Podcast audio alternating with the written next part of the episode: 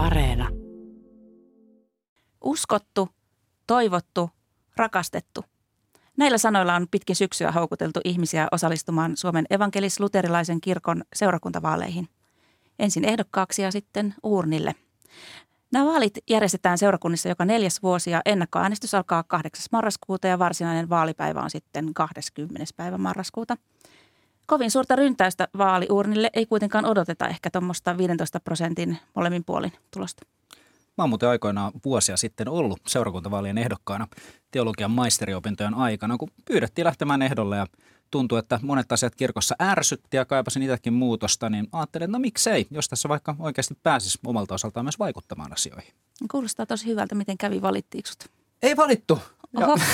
samalla sitten näin jälkikäteen mä kyllä huomaan pohtivani, että oliko mulla vähän romantisoitu kuva siitä, että tässä nyt mennään ja muutetaan kirkon toimintakulttuuri. Tai mä huomaan, että mä oon vähän skeptinen, että missä määrin mulla kirkon luottamushenkilönä olisi ihan oikeasti ollut valtaa elää jotain muutosta todeksi. Mutta kyllähän näissä vaaleissa ainakin puhutaan, että äänestä itsesi näköinen kirkko. Mutta onko tämä oikeasti mahdollista? Tästäkin me puhutaan tänään. Ja kyllä sitä huomaa pohtivansa, että kun eihän seurakuntavaalit tunnu kiinnostavan, kun jotain aika pientä kirkon sisäpiiriä, niin onko tämä nyt kuitenkin asia, mistä pitäisi ihan oikeasti olla vähän kiinnostuneempi? Suomen Evolut-kirkkokin on kokonaisuutena aika varakas ja on aina luottamushenkilöt siellä osaltaan sitten päättämässä esimerkiksi siitä, että no mihin näitä rahoja pitäisi käyttää ja mistä leikataan, kun verovarat laskee. Eiköhän sitten vaan hypätä vaalirekeen. Keskustelemassa ovat seurakuntavaalien kampanjaviestinnän projektipäällikkö Liisa Toivonen, kahdeksan vuotta kirkon luottamushenkilönä toiminut Suomen nuorisoalan kattojärjestö Allianssin toiminnanjohtaja Anna Munsterjelm ja kirkon tutkimus- ja koulutuksen tutkija Veli-Matti Salminen. Kuuntelet Horisonttia, minä olen Mikko Kuranlahti. Ja minä Hilkka Nevala.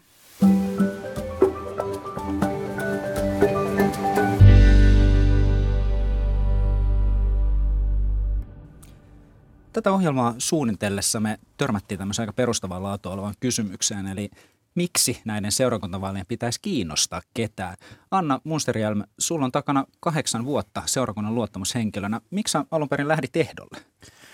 Ää, mä lähdin ehdolle, koska halusin näyttää esimerkkiä. Olin silloin pääkaupunkiseudun partiolaisten puheenjohtaja ja me haluttiin aktivoida partiolaiset äänestämään. Ja mä että kyllä minäkin lähden ehdolle ja, ja näytän mallia. Mä olin just muuttanut uuteen kaupunginosaan ja ajattelin, että kuka ei tunne mua täällä, että on turvallista olla ehdolla. Mutta äh, hups vaan menin läpi sitten äh, aika kovilla äänimäärillä sinne ja, ja kylmiltään sitten päättämään. Tämä ei ole varmaan kaikille se niin kuin he, miten mä sanoisin, itsestäänselvin polku lähteä. Et mun mielestä kannattaa lähteä sinne, koska siellä on valtaa. Siellä, missä on valtaa, on myös mahdollisuus tehdä hyvää. Ja jos on kirkon jäsen, niin silloin on ö, mahdollisuus päästä käyttämään sitä valtaa. Liisa Toivonen, sä oot ollut näiden seurakuntavaalien 2022 kampanjaviestinnän projektipäällikkö. Miksi ajattelet, että seurakuntavaalien pitäisi kiinnostaa ihmisiä? No kyllä mä ajattelen sillä tavalla, että seurakunnissa tehdään siellä paikallisella tasolla ihan valtavasti hyvää ja, ja siellä tehdään yhteistyötä hyvin paljon kaupunkien ja kuntien kanssa, siis eri toimijoissa on se sitten urheilua tai, tai ihan päätäntävaltaa ihan, ihan niin kuin monessa muussa mielessä, niin mä ajattelen, että, että seurakunta on se paikka, missä voi tehdä päätöksiä myös sen oman alueen tota, asioihin, että, että millaisena haluaisi sen oman paikallisen alueen, asuinalueen olevan, niin sitten sit seurakunta on yksi, yksi tapa vaikuttaa siihen. Veli-Matti Salminen, voisiko leikkisesti sanoa, että olet näiden tulevien seurakuntavaalien Tarmo Ropponen? Hänhän oli Ylen vaalilähetysten tämmöinen legendaarinen kommentoija, niin jos sä sitten kommentoit vaikka tätä äänestysprosenttia, niin mitä, mitä se kertoo seurakuntavaaleista? Joo, kiitos Ilkka tästä lyijykynästä, minkä sain varmaan omistaa se Tarmo Ropposelle. Um, nyt puhutaan siis seurakuntavaalien äänestysprosentista. Niin. Mm. Um, seurakuntavaalithan on ollut, ollut tässä muodossa niin kuin, uh, suhteellis- suhteellisella vaalitavalla vuodesta 70 ja, ja sen jälkeen ehkä ihan alussa äänestysprosentti lähentelee noin 20 ja sitten se on ollut siinä 15 14 paikkeilla niin viime vaaleissakin. Se tietysti kertoo, kertoo niin omaa tarinansa siitä, että, että kuinka moni jäsenistä, joilla on äänioikeus, niin on sitten kiinnostunut myöskin äh, valitsemaan niitä päättäjiä. Um, olen ajatellut, että, tietyllä tavalla se on ehkä vähän niin kuin oireellista sillä tavoin, että, että, että se kuvaa, kuvaa usein vaikka vaan niin kuin seurakuntien aktiivijäsenistöä. toisaalta kyllä sitten tota, äänestäjissä on, on, on niin varmasti myös sellaisia, jotka, jotka äänestää, vaan, niin kuin, äänestää niin selkeästi tavan vuoksi, että on tämmöinen niin kuin perinne, että, että äänestäminen, kun se on kerran kansalaisoikeus, niin se on tavallaan myöskin vähän niin kuin vel, velvoittaa. Mutta tota, että miksi, miksi sitten nämä kun ajatellaan, että nämä tosiaan on niin kuin tässä edellä todettua niin kuin vahvasti paikalliset vaalit ja jos ajattelee, niin kuin, että, että miltä kirkko näyttää, me puhutaan usein kirkosta, ehkä vaikka itse, itsekin tällä niin keskushallinnon edustajana, niin puhun kirkosta kokonaisuutta, mutta sehän on hirveän semmoinen niin kuin jotenkin järkelemäinen juttu, että, että miten se oikeastaan on, että siksi oikeastaan niin kuin seurakuntahan on se, miten se itse kullekin näyttäytyy. Um, ja, ja siinäkin mielessä niin tota, on niin kuin hyvä, hyvä ainakin välillä niin kuin en, enemmän katsoa siltä tasolta, että, että, että että mitä tämä niin tarkoittaa. Mitä kirkko merkitsee ihmiselle on, on nimenomaan se, että miten se oma seurakunta on ja, ja miten se, se näyttäytyy. Et miksi, tai miksi kannattaisi äänestää, niin, niin tietysti niin tässä tietysti valitaan päättäjiä paitsi seurakuntiin, niin sitten myöskin heitä, jotka valitsee kirkolliskokoukset aikanaan tai, tai on, on osa sitä. Sehän on niin kuin, um, en tiedä riittääkö se, se niin kuin kannustimeksi koska, koska tämmöinen välillinen maali on tietysti aina vähän sen sitten myöskin vähän, vähän ää, ehkä vähän etänyttävä juttu. Mutta ne seurakunnan paikallisen tason päätökset, niin kuin todettua, niin seurakunta on, on niin yhteistyökumppani, niin kuin tässä, tässä jo todettua, niin, niin silloin, silloin myöskin hyvin paljon merkitystä. Seurakunta toimii niin kuin vähän vastaavana, silloin paljon, niin kuin usein on, on omistuksia, omaisuutta, ää, on niin kuin merkittäviä toimijoita paikkakunnalla – jos ajattelee vaikka nyt niin kuin auttamistyön tai, tai kasvatustyön kannalta ja, ja, ja tota, tässäkin mielessä niin kuin se, se, että mitä näissä, näissä niin kuin tapahtuu, minkälaisia linjauksia tehdään, niin on, on kuitenkin hyvin merkityksellistä. Mä haluaisin kysyä tähän semmoisen, että kun sanotaan, puhutaan, että noin 15 prosenttia ehkä tulee olemaan se äänestysprosentti. Mitenkäs se nyt tiedetään etukäteen sitten, että se tulee olemaan se? Mä nyt sanoisin, että jos, jos me ennakoidaan vaikka sitä, että, että minkälainen on vaikkapa ehdokkaiden profiili, se on aika samantyyppinen kuin viimeksikin – Um, ja tota, tiedetään se, että, että tota, esimerkiksi niin ehdokaskunta uudistuu tietyllä prosentilla, niin, niin varmaan on niin odotettua, että tota, hirveätä määrä ei, ei niin kuin äänestys, äänestyjä äänestämäärässä hyppäystä. Mutta tietysti aina voidaan yllättyä. Hmm. Mitä Anna Musterialve esimerkiksi miettii 14-15 prosenttia valtakunnallinen äänestysprosentti, niin – eihän se nyt hyvä tulos ole. Mitä no sehän se, on aivan surkea tulos. Mitä se, mm. mitä se sulle kertoo? No mulle se kertoo, että kirkko ei kiinnosta, näistä vaaleista ei tiedetä edes välttämättä. Ja vaikka tiedettäisiin, niin ajatellaan, että tämä koskee ollenkaan minua. Seurakuntavaalit on myös niin kuin mulle mun, mä oon ollut pian 20 vuotta äänioikeutettu erilaisissa vaaleissa, niin seurakuntavaalit on ainoat, jotka olen kerran jättänyt väliin, koska olin krapulassa. Mä olin silloin nuoria hyvin viaton ja, ja rikos on vanhentunut, mutta tämmöinen ihminen, joka on tavallaan perheistä, joka äänestää, lapset otettiin mukaan äänestämään ja muuta, niin musta se kertoo aika paljon, että, että mä olen jopa kokenut silloin parikymppisen, että nämä vaalit ei ole ää, mua varten. Ja, ja musta tämä tavalla jotenkin ajatusmaailma siitä – että, että no se on varmaan se 15 prosenttia näissäkin vaaleissa, niin kertoohan se myös tästä meidän kirkon kulttuurista, että me jotenkin ajatellaan, että se on ihan fine, eikä lähetä silleen, että, että, että, että hyvän aikaa, että tähän on superhuolestuttava tilanne, että jos tämä niin kuin käyrä jatkaa laskemista, me ei saada nuoria äänestämään, sitten kun he on aikuisia, he ei äänestä myöskään ja heidän lapsensa ei myöskään niin kuin vielä vähemmän äänestää. Tässä on varmaan Liisalla omat tota, ää, tietää paremmin niitä taustoja, Mä muistan edellisissä seurakuntavaaleissa, kun olin jossain kokouksissa, missä puhuttiin viestinnästä ja, ja siellä sanottiin, että, että tämän niin kuin pääkohderyhmä tulee olemaan työikäiset. Ja minä, joka edustin sitten niin nuoria – teen tosiaan sekä työkseni että olen tehnyt vapaaehtoistyökseni paljon nuorten puolesta toimimista, niin kysyn, no minkä takia ei nuoret, että hän on se kriittisin tulevaisuuden kannalta ryhmä. No kun ei ne kuitenkaan äänestä, että tämä suunnataan työikäisiin, koska ne todennäköisimmin äänestää joka tapauksessa. Ja, ja tämä kyllä saa niin kuin oman verenpaineen nousemaan, että eikö voitaisiin edes yrittää, että jos halutaan olla koko kansan kirkko, niin silloin pitäisi erityisesti keskittyä niihin ryhmiin, joita ei vielä tavoiteta. Että vähän kunnianhimoa toivoisin tähän. Liisa Toivonen, sä oot kampanjaviestinnän projektipäällikkönä tässä, niin miltä tämä kuulostaa? No hirveän tuttua. Mä, mä oon itse ollut myös kirkossa töissä ja, ja sillä tavalla tunnistan tuon puheen ja, ja tunnistan sen, sen niin kuin surun siitä, että äänestysprosentti on matala ja, ja toisaalta sit tunnistan myös sen että, niin kuin turhautumisen siitä, että no, miksi tälle asialle ei tehdä jotain. Että, että hyvin, hyvin niin kuin tutun kuulosta toi esimerkiksi, mitä Anna tuossa puhu. Mä ajattelen, että toi kohderyhmä on tietoinen ratkaisu esimerkiksi näissä tämän syksyvaaleissa se sillä tavalla, että ää, valtakunnallisen kampanjan osuus on lopulta hyvin, hyvin pieni. Niin kuin puhuttiin, että, että paikalliset vaalit niin tota, me, me toivotaan, että seurakunnat kampanjoivat siellä paikallistasolla niitä vaaliteemoja, mitä he siellä paikallisesti haluavat nostaa, mitkä vaikka tulee ole isoja kysymyksiä seuraavan neljän vuoden aikana. Et valtakunnallisella ta- ta- tasolla se kampanjointi on hyvin pientä, ja, ja silloin kun kampanjointi on hyvin pientä, niin on oltava aika tarkka kohderyhmä, ja, ja tota, jotta niin kun ei laiteta rahaa ihan harakoille niin sanotusti. Ja tota, ää, meillä on tietoisesti valittu 35-50-vuotias kampanjan kohderyhmäksi sillä perusteella, että me tehdään yhteistyötä NAVI-ryhmän kanssa, eli nuorten aikuisten vaikuttajaryhmän kanssa, jo, jotka sitten ovat ottaneet ää, huolekseen nuoret. Eli, eli me emme, vaikka valtakunnallisella kampanjalla on kohderyhmä, niin ei me olla unohdettu esimerkiksi nuoria, vaan me tehdään yhteistyötä sitten taas nuorisoliittojen ja muiden kanssa, jotka, jotka huolehtii nuorille kampanjoinnista. Jos miettii menneitäkin vaaleja, niin ketkä siellä sitten käytännössä yleensä tätä äänestysoikeuttaan käyttää? Et kuka siellä nyt konkreettisesti tuntuu olevan se porukka, joka oikeasti valitsee ne luottamushenkilöt? Jos mä ajattelen, että ehdokas kunta painottuu hyvin paljon niin vaikkapa 60-70-vuotiaisiin tai sanotaan 50-70-vuotiaisiin, siihen se, niin kuin, siihen se aika menee pieni enemmistö naisia ja siis myöskin valituista luottamushenkilöistä sitten, niin, niin tämä varmaan samantyyppinen on myöskin sitten äänestäjäprofiili – Um, sinänsä vielä, vielä kun tuossa puhuttiin näistä nuorista, niin siis on, on niin kuin, niin kuin kuitenkin merkille pantava, että, että 2010 vaalissa ensimmäisen kerran alle 80-vuotiaat sai äänestää nimenomaan seurakuntavaaleissa. Se oli oikeastaan niin kuin ihan niin kuin voisi nyt sanoa, että kirkon näkökulmasta ehkä, niin kuin jossa mitään kovin radikaali harvoin tapahtui, niin sitä voi pitää radikaaliksi.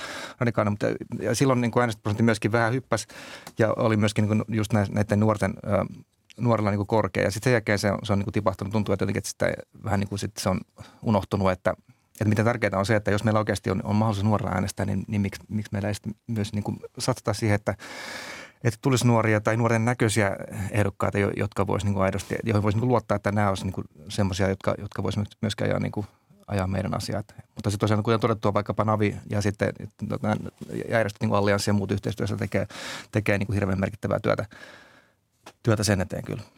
Tätä täytyy vielä sen verran opponoida, että, mm. että meillä on Suomessa – noin miljoona nuorta. Toki mm. kaikki heistä ei ole näiskään vaaleissa äänioikeutettuja, mutta se on niin kuin järjettömän suuri joukko. Ja tämä Naviryhmä, silloin upeat skarpit puheenjohtajat, Jussi ja Ilona esimerkiksi, siellä on skarppeja fiksui nuoria, mutta käsittääkseni se resurssit on edelleen noin niin kuin puoli henkilötyövuotta ää, tukea heille ja jonkun verran rahaa. Niin eihän me nyt voida ajatella, että, että me saavutetaan lähes miljoona nuorta tämmöisellä pienellä porukalla. Että tämä on musta niinku kirkkohallitukselta aivan absurdi ajattelua, että, että jos niinku todella halutaan johonkin panostaa, niin ei riitä hyvä tahto, vaan tarvitaan rahaa.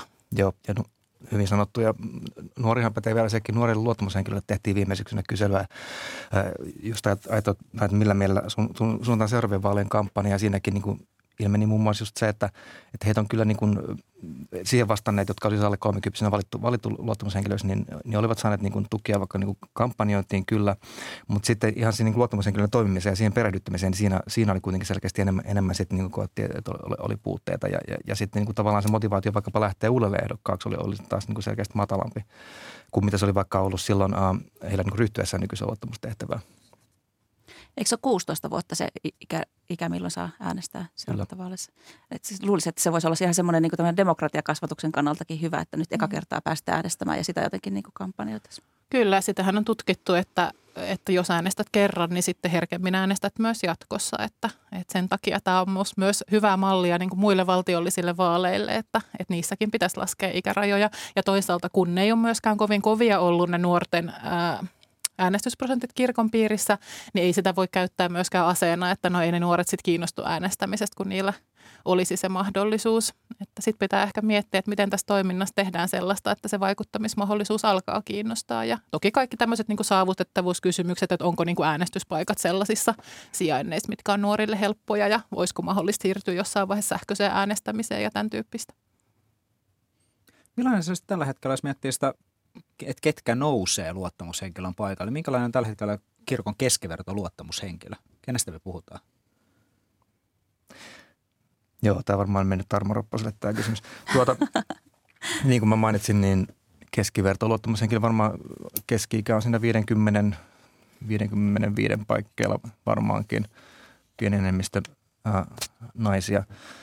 Ää, yleensä niin kuin arvomaailmalta vähän enemmän konservatiivisia ja tota, ää, aika moni on, on tietysti myöskin sit seurakunta, seurakunta-aktiiveja. Ehkä tämmöisiä nyt ainakin äkkiseltään. Mutta toki keskiverron taakse mahtuu sitten monenlaista muuta. Ja paikallisessa vaalissa varsinkin, tai paikallisessa luottamuselimissä. Vaaleja houkutellaan äänestäjiä tämmöisillä listoilla. Ja on monennäköisiä tämmöisiä listoja ja, ja tota niin, niin, kertokaa vähän näitä listojen merkitys. Mikä, mikä aparaatti nää, näissä ääne, vaaleissa on? Haluatko Liisa vaikka kertoa? Niin no siis tota, listoista on puhuttu varmaan aika, aika monissa vaaleissa.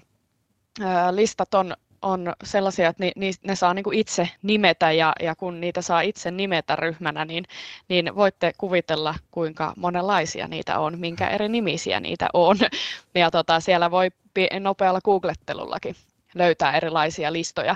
Ja ehkä haaste näissä listoissa on juurikin se, että ne, ne nimet on hyvin, hyvin monenlaisia, monenkirjavia, mutta samalla ne on kuitenkin hirveän samanlaisia. Ja, ja ne nimet ei itsessään oikeastaan kerro juurikaan, jollei ole valtakunnallinen listan nimi. Eli on muutamia listoja, jotka on valtakunnallisia, ja niillä saattaa olla sitten tunnistettava vaikka ajaa, mutta muuten ne on hyvin kirjavia, niistä ei oikein saa irti, että mitä, mitä ne ajaa. Ja toisaalta mä ajattelen, että listojen sisällä saattaa myös olla ehdokkaat, jotka ajattelee aivan eri tavalla asioista. Ja, ja tota, tämä on niinku valtavan iso haaste, joka, joka kyllä tiedostetaan. Ja itse näin nyt kaksi kautta istuneeni niin sanoisin, että toi on just niitä keskeisiä kysymyksiä, mitkä parantaisi sitä, että lähdetään ehdolle, parantaisi sitä, että äänestetään, mutta ennen kaikkea sitä toimintaa siellä, että, että mä oon törmännyt, mä itse äh, olen edustanut vaikka Tulkaa kaikki listaa, jolla sitten taas niin kuin poikkeuksellisesti on valtakunnallinen ohjelma, että äänestäjän pitäisi tietää, mitä hän saa, kun hän valitsee siltä listalta ehdokkaan, mutta tosiasiahan on se, että että se vähän niin kuin jää sitten siihen, että, että suurin osa meistä on semmoisia vähän satelliittiedustajia kuitenkin. Että, että mä toivon, että olisi joku semmoinen vähän samalla kuin puoluemalli, että, että myös niin kuin siihen kuuluu sellainen kulttuuri, että sen listan kesken yhdessä käydään asioita läpi, valmistaudutaan, jaetaan ehkä tehtäviä, jaetaan vastuita, ää, käydään ne keskustelut tavallaan ensin siellä porukalla ja sitten mennään vasta sinne ää, tavallaan päättävään saliin. Ja mä oon huomannut, että tätä kohtaan on tullut aika paljon vastustusta, että semmoisia puheenvuoroja, että tännehän on kaikki valittu yksilöinä ja, ja eihän tässä voi puhua mitään kokousten välillä, että se olisi niin kuin väärin, että tämä niin kuin avoimuus menee sillä. No ei, ei tietenkään se ole väärin, että kun on kerran listalta sinne pyritty, niin, niin silloin pitäisi miettiä, että mikä tässä listalla yhdistää meitä, millaisia arvoja me ajetaan ja miten se sitten muuttuu toimintatavoiksi ja päätöksiksi, mutta mutta niin kuin Liisa sanoit, että jos listan nimi on joku ä, autuat, lampoat ja vihreät niityt, niin eipä siinä äänestäjä tiedä, mitä saa. Ja, ja se on sitten taas yksi merkittävä tekijä, että se sulkee ihmisiä ulos. Että jos sä et koe, että sä ymmärtäisit edes vaalilistan nimen, niin kannustaako se silloin äänestämään? Tässä mä ajattelin just se, että, että kun vaalilistat on niin haastavia, niin, niin äänestyskohdassa onneksi meille ratkaisuksi tulee tietyllä tapaa vaalikone. Eli, eli tota, vaalikoneen avulla on sit mahdollista löytää se, se ihminen, jolla on sellaiset arvot, joita itse edustat, joka vastaisi niihin kysymyksiin sillä tavalla, kun sä itse toivot. Ja, ja sit sitä kautta sä voit niin kuin löytää sen henkilön, jota äänestää, ja sitten tutustua, että ok, no hän edustaa tätä listaa, ja sitten voi mahdollisesti lukea sen listan läpi ja esityslistan tai sen kuvauksen, että millainen se lista on, että onko sekin sellainen, jonka arvoja itse kannatat. Et, et vaalikone on ehkä semmoinen yksi, yksi niin kuin hyvä asia tässä kohtaa Toki sitten voidaan keskustella taas, että kuinka moni on vastannut siihen vaalikoneeseen, mutta mä ajattelen, että, että se helpottaa äänestäjiä aavistuksen. Näistä listoista vielä siis juurikin, siis kun niin kuin Liisa sanoi tuossa aiemmin, että on hirveän vaikea. Esimerkiksi jos olettaisiin, että ihminen haluaa katsoa, että onko tämä nyt vaikka tämä, että jos nyt tekee ihan tämmöisen liberaali konservatiivilista ero, niin jostain on se, mitä ihminen yrittää katsoa. Ja niin kuin sanoit, niin nimethän on tosi samanlaisia, että saataan puhua, tässä mainittiin tulkaa kaikki, mutta sitten saattaa olla kirkko kaikille, kaikkien kirkko, elävä kirkko, yhdistynyt seurakuntaväki. Eihän näistä on, jos se on tosi sisäpiirissä, niin aivan mahdoton sanoa, että onko tämä nyt liberaali vai konservatiivilista vai mitä tässä, mistä tässä on kyse. Onko tämä tarkoituksella tehty näin vaikeaksi?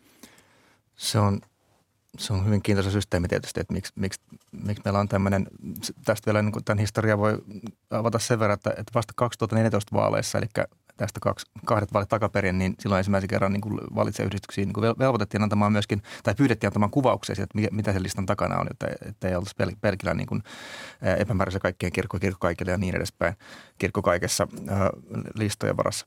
Äh, se tietysti vähän niin kuin helpotti sitä niin kuin kuluttajan suojaa, mutta edelleen tietysti vaatii aika paljon äänestäjää, että se ottaa sitten selvää vielä, että, että mistä on kysymys. Vaalikone, minkä Liisa mainitsit, on, on tietysti tosi tosi tärkeää niin sitten saada, jos ajattelee, että haluat saada vähän niin kuin paikkakunnan tai seurakunnan ehdokkaista enemmän selvää. Uh, mutta sitten tosiaan tämä, mistä, jos palaan vielä, mitä, mitä Anna sanoi, oli tosi tärkeä juttu. Tästä on myöskin niin kuin, jotkut politiikan tutkijatkin puhunut, kun vertailu seurakuntavaaleja ja muihin vaaleihin, että, että näissä ei tosiaan nämä, niin kuin, nämä toimii niin valitsijayhdistyksinä, jonka kynnyksenä on siis se, että kymmenen seurakunnan jäsentä voi sellaisen perustaa.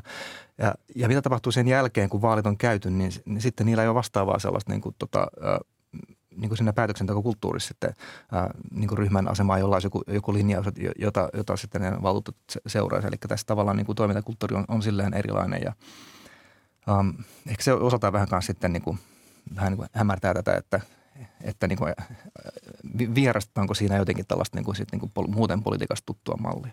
Mm.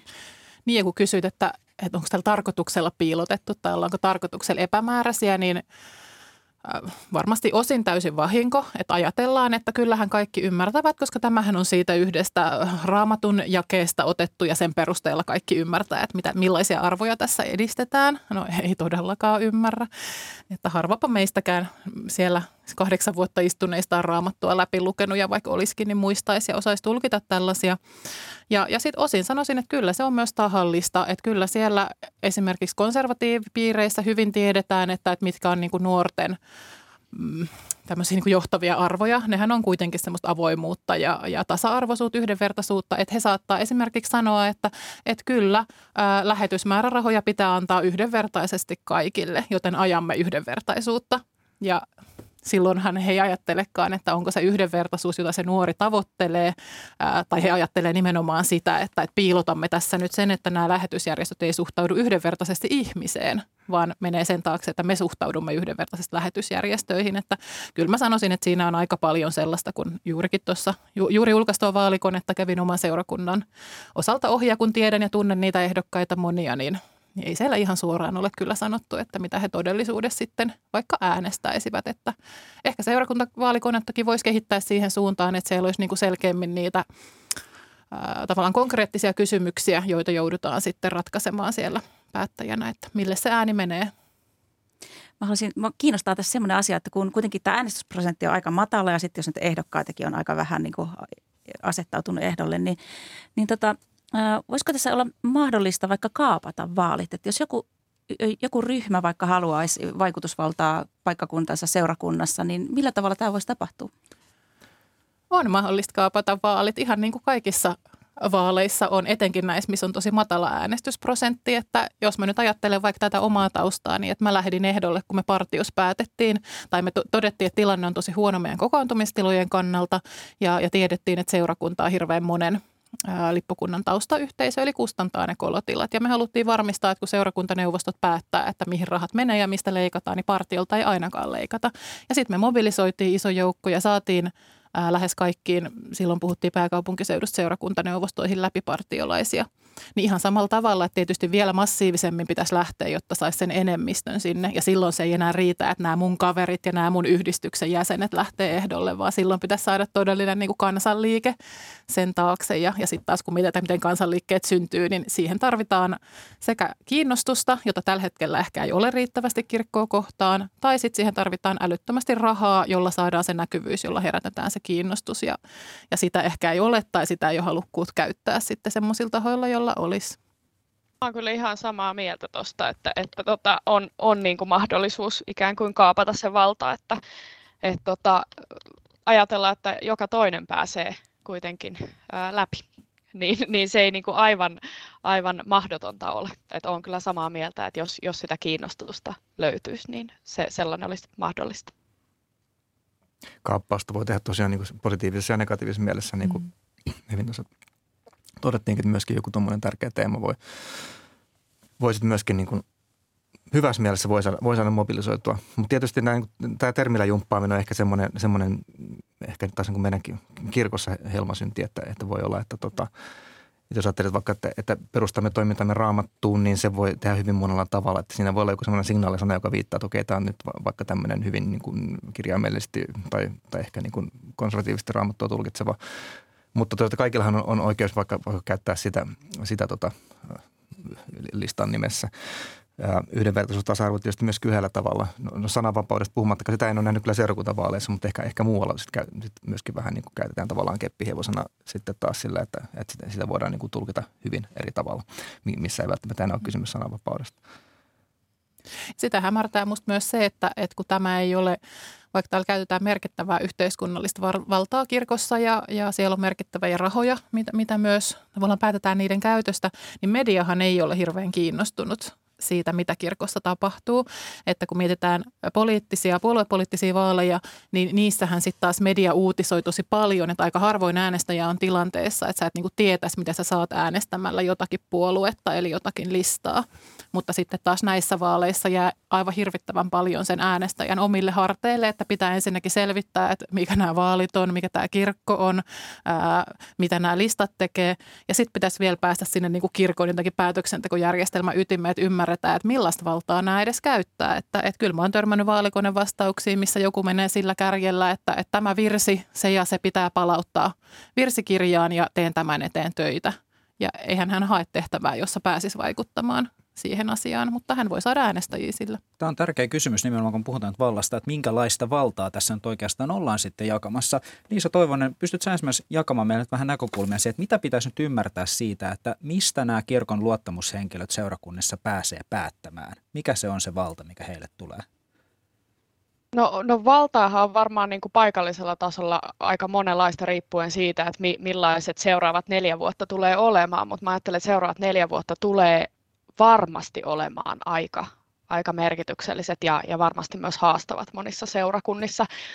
Seuraavat luottamushenkilöt tulee tekemään isoja ratkaisuja esimerkiksi kiinteistöjen suhteen, henkilöstöresurssien suhteen. Tullaan tekemään valtava isoja leikkauksia monissa monissa seurakunnissa ja yhtymissä. Eli, ja, ja sitten tietenkin he tekevät päätöksiä sijoituksista, seurakunnat omistaa paljon, niin kuin tuossa kuultiin, omistaa metsää ja muuta paljon. on on niin kuin luottamushenkilöiden tehtävyys pitää huolta siitä, vaikuttaa seurakunnan budjettiin, toimintaa, taloussuunnitelmiin, siis hyvin, hyvin laaja, laajasti isoihin kokonaisuuksiin ja, ja, ja näin.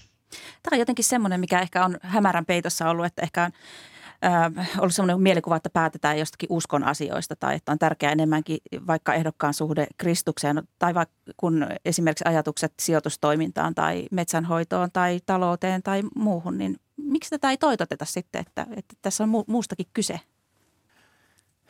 Mä luulen, että se johtuu, tai toki tietenkin johtuu monista asioista, mutta varmaan yksi syy on se, että, että se kirkon organisaatio on – tavallaan niin kuin kahtalaista se johtamisen. Pitäisi olla, että siellä on tämä niin kuin hengellinen, ää, uskonnollinen johtajuus ja, ja sitten on tämä niin kuin organisaation hallinnollinen johtajuus ja, ja varmaan aika moni kirkkoherra, joka johtaa näitä molempia, mikä on myös hyvin erikoinen asetelma, niin vähän niin kuin tekee niitä valintoja, että kumpaa puolta mä nostan esille. Ja, ja sitten tämä myös näkyy siinä viestissä, mikä siellä paikallisesti on, että kannustetaanko ehdolle esimerkiksi niitä tyyppejä, jotka käy aktiivisesti jossain raamattupiireissä ja Jumalan palveluksissa, vai kannustetaanko niitä, jotka on vaikka siellä ää, paikkakunnalla aktiivisia järjestöelämässä tai politiikassa, tavallaan tunnettuja sen niin kuin hallinnollisen puolen osaajia. Ja toki niin kuin viestinnällä, vaaliviestinnällä ja muulla on myös iso merkitys siinä, millaisia juttuja sieltä nostetaan esille. Ja myös medialla tietysti jälkeenpäin, että, että uutisoidaanko sitten mimmo, millaisista asioista, kun se neuvosto jotain päätöksiä tekee vai uutisoidaanko ollenkaan. Mm, et itse näkisin, että kun tällä neuvostolla on hyvin selvästi niin kuin hallinnollista valtaa ja taloudellista valtaa asioihin, niin sitä puolta pitäisi korostaa tosi paljon enemmän.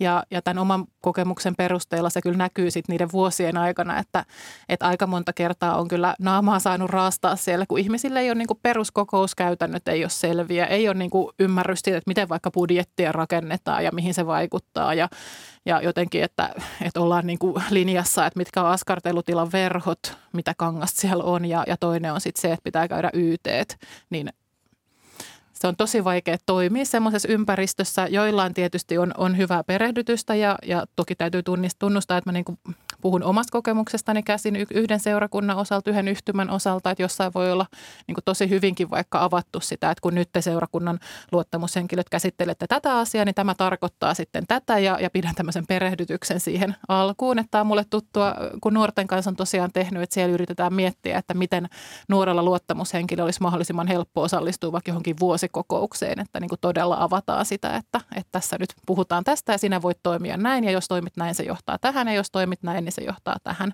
Ja tällaista musta ei ole kyllä täällä kirkon piirissä ja silloin meillä on tosi kokemattomia ää, niin kuin suoraan sanottuna osaamattomia luottamushenkilöitä. Ja sehän ei ole näiden luottamushenkilöiden vika, koska tämä on demokratia myös, se on vähän niin kuin kansanedustuslaitos, että sinne pitää valita tasaisesti kansanedustajia ja, ja kaikki eivät voi olla niin kuin lähtökohtaisesti hyviä hallintoasioissa, mutta silloin se on musta sen organisaation vastuulla opettaa heidät siihen, että mitä siitäkään tulisi, jos meidän kansanedustajia ei koulutettaisi toimimaan siinä ammatissaan, kun he aloittaa kuitenkin osa-aika kylmiltään. Että kyllä he saa aika hyvän perehdytyksen ja heitä tuetaan, heillä on avustajat ja niin päin pois, että tässä niin kuin miettisin sekä sitä, että millaisia ihmisiä kannustetaan ehdolle, mutta myös sitä, että miten voidaan tukea kaikenlaisia ihmisiä toimimaan siinä tehtävässä.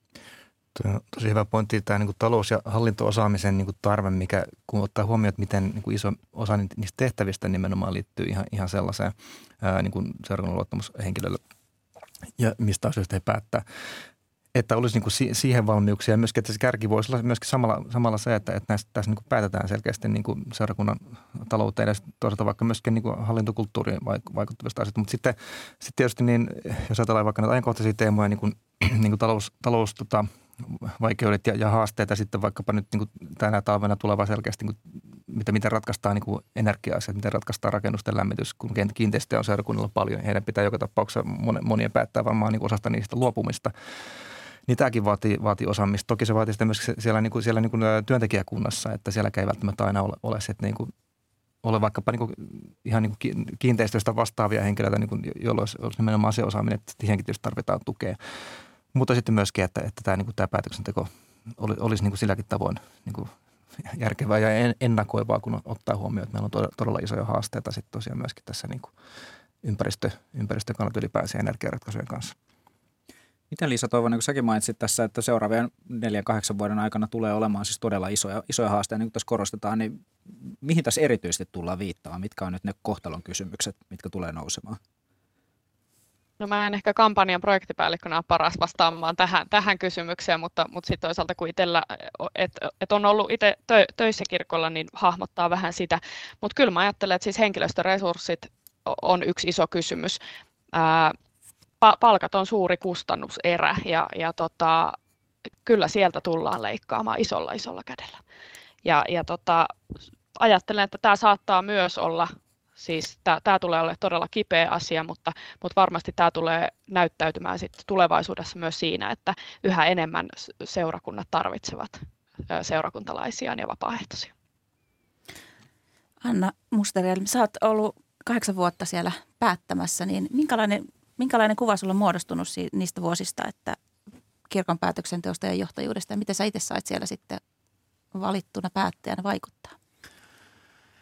Mm, mä oon selvästi nyt tämän keskustelun tämmöinen oikein positiivinen ilopilleri, kun sanon, että, että musta kirkossa on huonoa johtamista tosi paljon ja, ja se on ehkä se niin kuin hallitseva kokemus myös omasta ää, tästä luottamushenkilöpätkästä ja sillä huonolla johtajuudella tarkoitan sitä, en, en niin kuin mitenkään, että joku yksittäinen henkilö olisi huono johtaja tai muuta, mutta musta on niin kuin huono johtamisen kulttuuri siinä, että, että ollaanko uudistumiseen – valmiita, ollaanko valmiit luopumaan kaikesta vai ollaanko valmiit ehkä miettiä, että meillä on nämä kolme uutta ideaa, että luovutaan niistä ja sitten pidetään niistä vanhoista kiinni. Ja, ja huono johtajuus on minusta semmoinen niin ei-avoimuus sekä ihmisille, erilaisille ihmisille, että sitten näille uusille ää, ideoille ja ajatuksille. Ja se, että miten sitä valtaa ollaan valmiit jakamaan. Että mä itse uskon ja, ja tavallaan kun mun johtajimistausta tulee vapaaehtoisuudesta – missä, missä oppii aika nopeasti, että, että valtaa saa vain jakamalla ja, ja ihmisiä pitää motivoida jollain ihan muulla kuin tavallaan statuksen perusteella, että, että sitten kun sataa vettä ja sulla on kymmenen sudenpentua siinä ja sun pitää saada ne pystyttään teltta, niin siinä ei paljon voi puhua silleen, että kun minä olen teidän johtajanne ja käsken, vaan pitää löytää muita nappeja, mistä painella. Ja, ja musta nämä puuttuu kirkosta tosi vahvasti, se, että oltaisiin valmiit tekemään töitä, jotta saadaan ihmiset kiinnostumaan, jotta saadaan ihmiset kokemaan, että tämä on meidän kaikkien paikka ja meillä kaikilla on täällä yhtäläinen mahdollisuus vaikuttaa. Että kyllä kirkko on hirveän hierarkinen paikka toimia ja hirveän semmoinen niin sisäpiiriomainen. Niitä sisäpiirejä on toki useita, että ehkä tämä, mikä on se vanhin, on tämmöinen, nämä on nyt todella siis yleistyksiä, yleistyksiä mutta, mutta tämmöinen niin kuin ehkä – hieman konservatiivisesti ajattelevat tai vaikka olisi niin kuin liberaalit arvoiltaan, niin sitten taas ne toimintavat on aika konservatiivista semmoista suljettua piiriä ja, ja tunnetaan toisemme jo opiskeluajoilta ja, ja valitaan kavereita tehtäviin ja, ja sitä rataa. Ja sitten silloin on ehkä syntynyt vastavoima, että on sitten semmoista niin kuin jopa radikaalia avoimuutta ja yhdenvertaisuutta ja tasa-arvoa, jotka on kaikki järjettömän hyviä ja luovuttamattoman tärkeitä arvoja. Mutta sitten kun keskitytään niin vahvasti siihen, että, että mä vaikka meidän vähemmistöjen ääni pitää saada kuuluville kirkossa, niin siellä samalla suljetaan pois ne, jotka ei sitten taas kuulukaan siihen porukkaan. Että mä esimerkiksi, joka on lähtenyt aika tällaisista tylsistä syistä aina ehdolle, että haluan vaikuttaa siihen, mihin kirkon rahat käytetään, niin mä en ole vaikka kokenut, että mä kuuluisin mihinkään näistä sisäpiireistä tai mua toivotettaisiin niihin tervetulleeksi, koska mä en ole tavallaan kauhean kiinnostunut siitä julistamisesta sitten, että kenelle tämä ää, kirkko näyttäytyy milläkin tavalla. Mä oon ehdottoman kiinnostunut siitä, että miten arvot näkyy käytännössä, mutta mä en jaksaisi käydä keskustelua itselleni itsestäänselvistä asioista. Esimerkiksi siitä, että jos sanotaan, että, että kirkko on kaikille, niin se todella on kaikille. Ei se voi olla sille, että kirkko on kaikille, ää, paitsi jos nyt kuulut johonkin vaikka seksuaalivähemmistöön tai vaikka johonkin tiettyyn sukupuoleen, niin itse asiassa ei tämä nyt olekaan sulle ihan samalla tavalla kuin muille.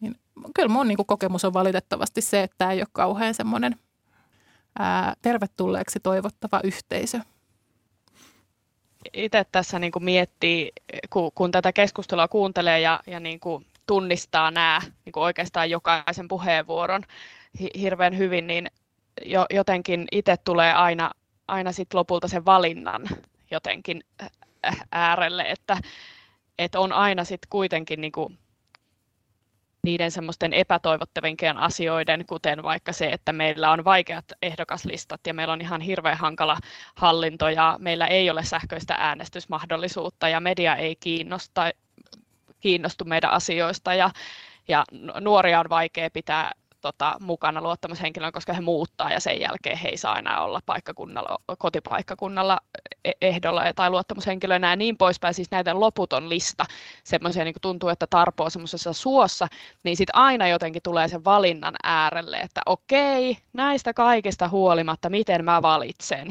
Valitsenko äänestää jaloilla No itse asiassa joka tapauksessa, koska niin kuin kävelee sinne äänestyspaikalle tai sitten kävelee kirkosta pihalle. Et, et jotenkin se, että valitsee sen, että, että mitä tekee, että et uppoako siihen suohon vai valitseeko ää, asettua ehdolle tai käydä äänestämässä. Mm. Ja, ja tämä on se, mikä on omassa työssä tässä niin kuin kampanjan projektipäällikkönä ollut se merkittävä oivallus, että, että niin kuin melkeinpä, että joka aamu on tehtävä se valinta, että, että, että mä haluan pitää edelleen lippua korkealla ja mä yritän tehdä kaikkeni, jotta, jotta tota ihmiset kiinnostuisi ja äänestäisi. Just juuri näin. näistä niin kuin huolimatta, Joo, että ei ju- vaivu siihen epätoivoon, mikä on hirveän helppoa. Mm. Joo, just näin ja, ja tämä on myös se mun valinta, että miksi mä haluan puhua näistä tavallaan ääneen, niistä myös, että miten mä oon kokenut sen ja mitkä on niitä, mitkä taas niin kuin nyt on saanut minut valitsemaan, että mä en ole enää ehdolla, koska mä toivon, että, että se tavallaan herättää ihmisissä semmoisen sisuunnuksen, että, että no hitto, minä lähden sitten ehdolla ja mä lähden muuttamaan ja vaikka mä olisin ollut jo pidempään, niin nyt sitten niin todella ruvetaan tekemään töitä sen muutoksen eteen, koska mä en usko, että mikään organisaatio, joka on näin valtaisan iso tai liike kuin, kuin kirkko on, niin, niin se ei muutu kriisiytymättä. Ja, ja se kriisi voi tulla sisältäpäin. Ja tämä ehkä, miten mä vaikka toimin, on sitten tapa yrittää synnyttää sitä sisälle, että tulisi riittävän iso tietoisuus siitä, että, että nyt ollaan menossa niin kuin todella syvälle, jos ei tehdä isoa muutosliikettä. Tai sitten se voi tulla ulkoa päin, että esimerkiksi siinä vaiheessa, kun jäsenmäärä menee Suomessa alle 50 prosentin, niin tämä on varmaan se, mistä aika yleisesti on puhuttu, että siinä vaiheessa täytyy miettiä, että voiko tämä enää olla vaikka valtion näin. Että, että jostain sen kriisin on synnyttävä ja sitten voidaan niin todella vasta uusiutua ja keskittyä siihen, että mitä varten tämä kirkko on olemassa ja, ja miten me rakennettaisiin tämä meidän organisaatio sen arvojen ja aatteen ympärille, jos se nyt lähettäisiin tyhjästä tekemään.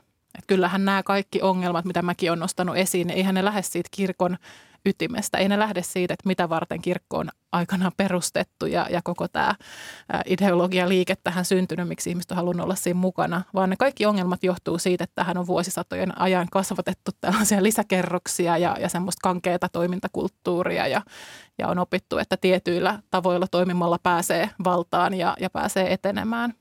Hmm, ei ole ihmisten vika. Ehdottomasti se, mikä pitää saada niin purettua, on sisäpiiriläisyys tässä. Että me, me ollaan niin kuin, vähän niin kuin just vuosia ja vuosisatojen kuluessa ehkä katsannossa varsinkin sokeuduttu siihen, että, että jotkut asiat tässä vaan niin kuin säilyy. Ja sitten ehkä niin kuin, kun nyt niin kuin puhutaan, ehkä niin kuin itsekin aloitin pessimistisesti, että, että äänestysprosentti tuskin muuttuu juuri mihinkään, mutta se, se ei ole niin koko, koko totuus siinä, vaan niin kuin, että – että tässä on kuitenkin sellainen ajatus, että jos esimerkiksi tulee, saadaan ihmisiä koolle, jotka on sitä mieltä, että, että haluaa niin oikeasti muuttaa asiat kirkossa tai, tai siinä paikallisessa seurakunnassa, eikä vaan, että haluaa vaikuttaa asioihin. Se on niin tosi hyvä, hyvä ponnin sinänsä. Mutta tota, muuttaminen tarkoittaa myös sitä, että meidän pitää niin varautua siihen, että, että tulevaisuudessa meillä on aivan erilainen kirkko kuin mitä se nykyään on. Se ei ole näin massiivinen, se ei, ei toivottavasti ole näin hierarkkinen. Siinä ei ole näin paljon hallintorakenteita, josta esimerkiksi niin kuin, tavallinen äänestäjä ei tiedä mitään tai ei pääse edes niin kuin päättämään niistä – mutta tota, tämä kaikki niin kuin on, on se, mikä mä, mä toivon, että samalla nousee, kun me puhutaan niin kuin, vaikka niin kuin vaaliosallistumista tai sitä vaikka niin kuin kirkollisen demokratian kehittymistä. Mitäs Liisa mietit? Mietin ö, kampanjan slogania, että äänestä sellaisena kuin olet. Siis, et, et juuri tämä, että kun, kun niin moni asia nakertaa ja, ja on niin paljon parannettavaa, niin että jaksaisi mennä sinne vaalikoneeseen ja ja löytää sen ehdokkaan, joka on mun arvojen kaltainen, jo, joka ajattelee niistä asioista, mitkä mulle on tärkeitä, niin ajattelee samalla tavoin kuin minä, jotta sit mä voin äänestää siis sellaisena kuin olen.